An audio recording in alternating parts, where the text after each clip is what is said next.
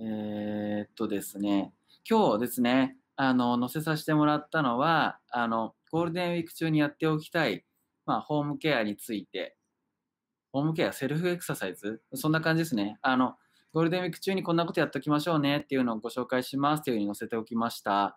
えー、なんですけど、もしね、あの、こういうのが知りたいとかっていうのがあったら、教えてもらえると嬉しいです。なんか思いついたら、このチャットのとことか載せてってください。はい。でですね、えー、っと、まあ、ゴールデンウィーク中にやっておきたいっていうふうに書いたんですけど、えー、っとですね、結局のところ、あの、いつもやってほしいですって言ってるエクササイズっていうのは、あんま変わらなくてですね、えー、っと、この間僕がやってますよっていうエクササイズやりましたよね。こういうぐねぐねっていうやつです。はい。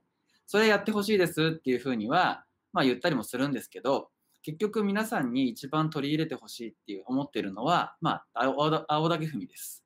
はい。竹踏みです。なんか今上手に言えませんでしたけど、はい。あの、まあなんで竹踏みかっていうとですね、えー、まあ、足の裏ってすごい重要なんですよ。あの、人って、まあ、これも前も何回もお話しさせてもらいましたけど、人って、あの、唯一の二足歩行する動物なんですね。え、直立二足歩行。体がまっすぐ立っている状態で、足が2つだけついていて、その足で歩いてますよっていう動物です。はい。ね、その動物が、えー、その動物本来の機能を発揮するためには、やっぱこの2つの足でちゃんと地面を捉えられるっていうのはすごい大事になってきます。ねで、そこの足が地面にこうつきました。で、このついた足が地面を体重をかけて押すことによってて床反力が跳ね返ってきてそれでうまいこといろんなところを動かしたりしてるっていうのがまあ皆さんもですし私もですけど、まあ、人の体っていうのなので、えー、そこをねとにかく整えることがすごい大切になってきます。なのであの前もやりましたけど今日改めてねどこで足竹踏みするんですよっていうのをちょっと解説していこうと思います。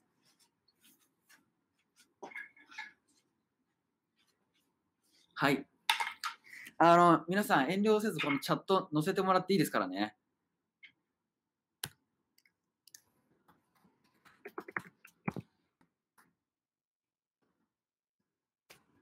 チャット、僕が打とうとすると、なんか喋ってない時間が出ちゃうから、あんま意味ないですよね。だから皆さんが多分載せてくれて、それに対して反応するっていうものだと思うので、ぜひそういうのあると嬉しいんで、よろしくお願いします。はい。で、まず、竹です。あのー、えっとですね、やらないよりもやった方がマシなんで、どんな竹使ってもらっても構わないです。はい。なんですけど、あの、うちとして推奨しているのは、こういう感じの竹です。はい。えー、幅がですね、だいたい、今日あの、おじいちゃんが山に行って竹取ってきてくれるからって言ってる方がいたんで、この幅測って、あのこのサイズで切ってもらってくださいねって話をしたんですけど、大体こう4センチぐらいでした。えー、直径4センチぐらい。はい。で、えー、っと、これ、うちで言うと、ね、えー、っと、どんぐらいかな、小学生ぐらいの男の子だったり、女の子だったり、小学生の子供だったり、えー、おじいちゃんおばあちゃんだったり、ちょっと足のアーチが低いなっていう方にあの踏んでもらうのに使ってます、この竹。高さがあんまりないです、この竹は。なので、半分で割ったんだと思うんですけど、まあ、こんな感じの。で、えー、と上級者用というか、これが踏めるようになってくださいねっていうので、うちで置いてる、うちのエースですね。こういう竹です。はい。意外とサイズ違いますよね。これもね、直径で言うと多分同じぐらいなんですけど、まあ、3分の1のところでバシッと割ってっていう風にしてます。はい。なのでね、あの、この竹で踏んでもらうのが一番いいなとは思うんですけど、まあ、皆さんのご自宅にある煮たもので構いませんので、それでやってみてください。あのこの形でやると何がいいかっていうと、足の骨ですね。足の骨の、まあ、立方骨って骨と終状骨っていう骨を、こう、これ、まあ、その2つの骨が、この足のアーチを作ってるんですけど、このアーチがクッて上がってくれたらいいんですけど、あんまり太いだけで踏んでても、こういう風な当たりをしてて、こうなるっていうのは期待しにくいんです。なので、こういう当たりのもので踏むことによって、形がこういう感じに足のアーチができてきますよっていうのが目的なので、できたらこういうサイズ。ね。こういうサイズのもので踏んでみてください。あんまりあのこういうサイズのものなくて僕山で切ってきて割ってってしてるんですけどあの意外と探したらあるかもしれないのでまずそれで試してみてくださいで試してこれはダメだと思ったらあのこのうちのセレクトショップから入って竹買ってくださいそしたらあの僕が割りますんでぜひお願いしますはい。それはまあいいとして。早速竹踏みの場所を解説していこうと思います。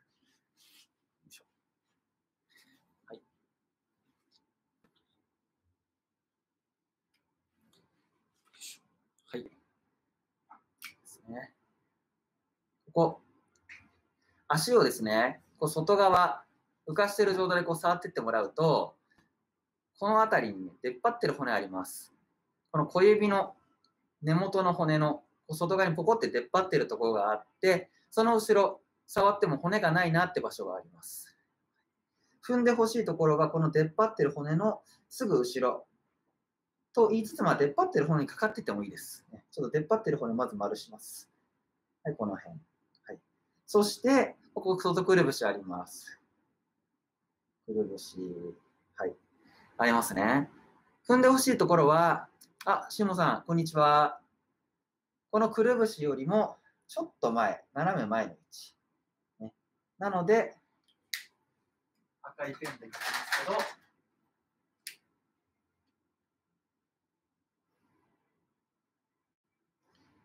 こういうエリアですね。で、前もお話ししましたけど、上から見たときに、このすねの延長線上のところで踏めるといいですよ。はい。内側から見てみますね。はい。内側も、くぶしがあります。はい。で、内側触ってってもらうと、これ結構ね、人によって場所が違ったりするんですけど、触ってってもらうと、この辺にポコって出てる骨があったりするんです。僕の場合、ここです。はい。なので、内くるぶしのちょっと前の位置。ね。この辺です。はい。あ、やばい、混ざっちゃったから。きれいにしときます、後で。はい。ね。内側はボコってなってる骨の真下でいいです。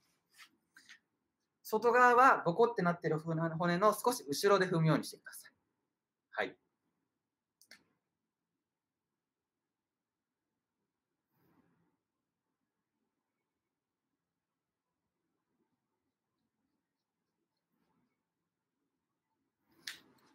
はい。ちょうどね、上から見てもらうと、こんな感じの位置ですね。すねの延長線上で、ちょうどこういうところ。ね。そこで踏むようにしてみてください。はい。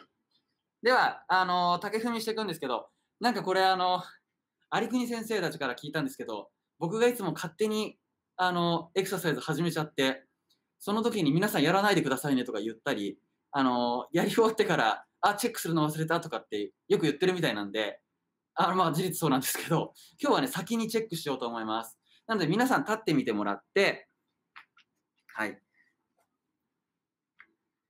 まずね、その場で片足立ちチェックしてみましょうか。はい、片足立ちチェックします。ピッ。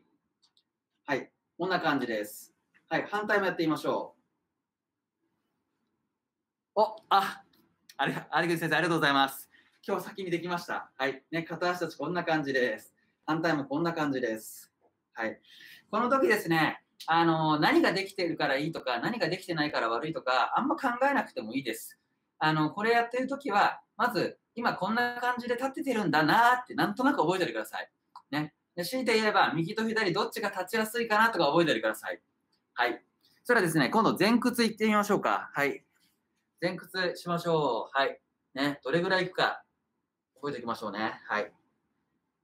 僕、今こんぐらいですね。なかなか硬くなってます。はい。それは後屈もいきましょうかね。はい、後屈。後屈、後ろにぐーっと反ってください。はい、はいこんな感じでした。皆さんできましたか？はい。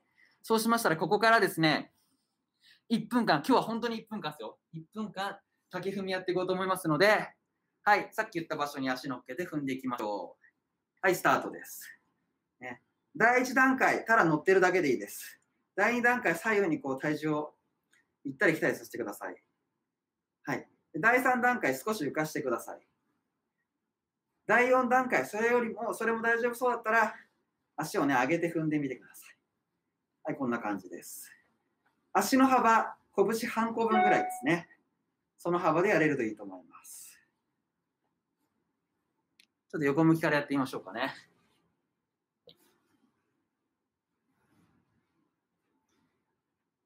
の辺ですかね。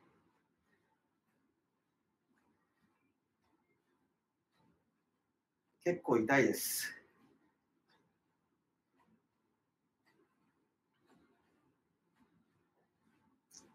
1分ぐらいですかね。ちょっと1分より短かった気がしますけど、はい。皆さんできましたか？そしたらこの状態で、はい、チェックしますよ、また。はい。なんで片足立ちしてみましょうかね。はい、お願いします。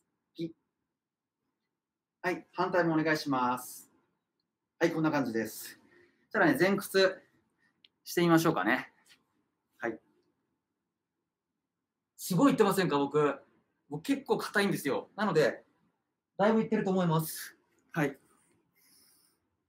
今度、後屈ですね。後ろに倒します。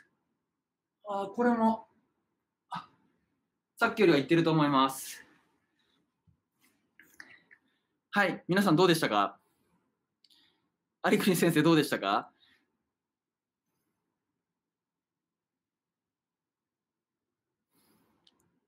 やってないかな？はい、ありがとうございます。はい、あのー、竹踏み結構変わりますよね、体の変化。あると思います。でですね、あの、なんでこんなにも竹踏みばっかり押すかというですね、言うと、あの、世の中的にはやっぱり、どんどん運動しましょう、運動しましょうって、いろんな人から聞くと思うんです。ね。あの、何かとあれば運動しましょうだと思うんです。はい。それはもう間違いないと思います。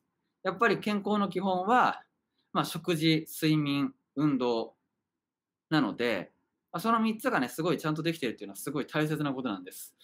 えっ、ー、と、なんですけど、まあ、食事も睡眠もどっちも言えることなんで、運動だけに限ったことではないんですけど、やり方がとっても大事なんです。この間ちょっとスクワットみたいにやってみましたけど、スクワットってとてもじゃないんですけど、一人一人の体を見てる状態じゃない時に、はい、こうやってやってくださいねって、何も勝手なこと言えないんですね。っていうのは、やることによって体を壊すリスクっていうのはすごい高いからです。ね。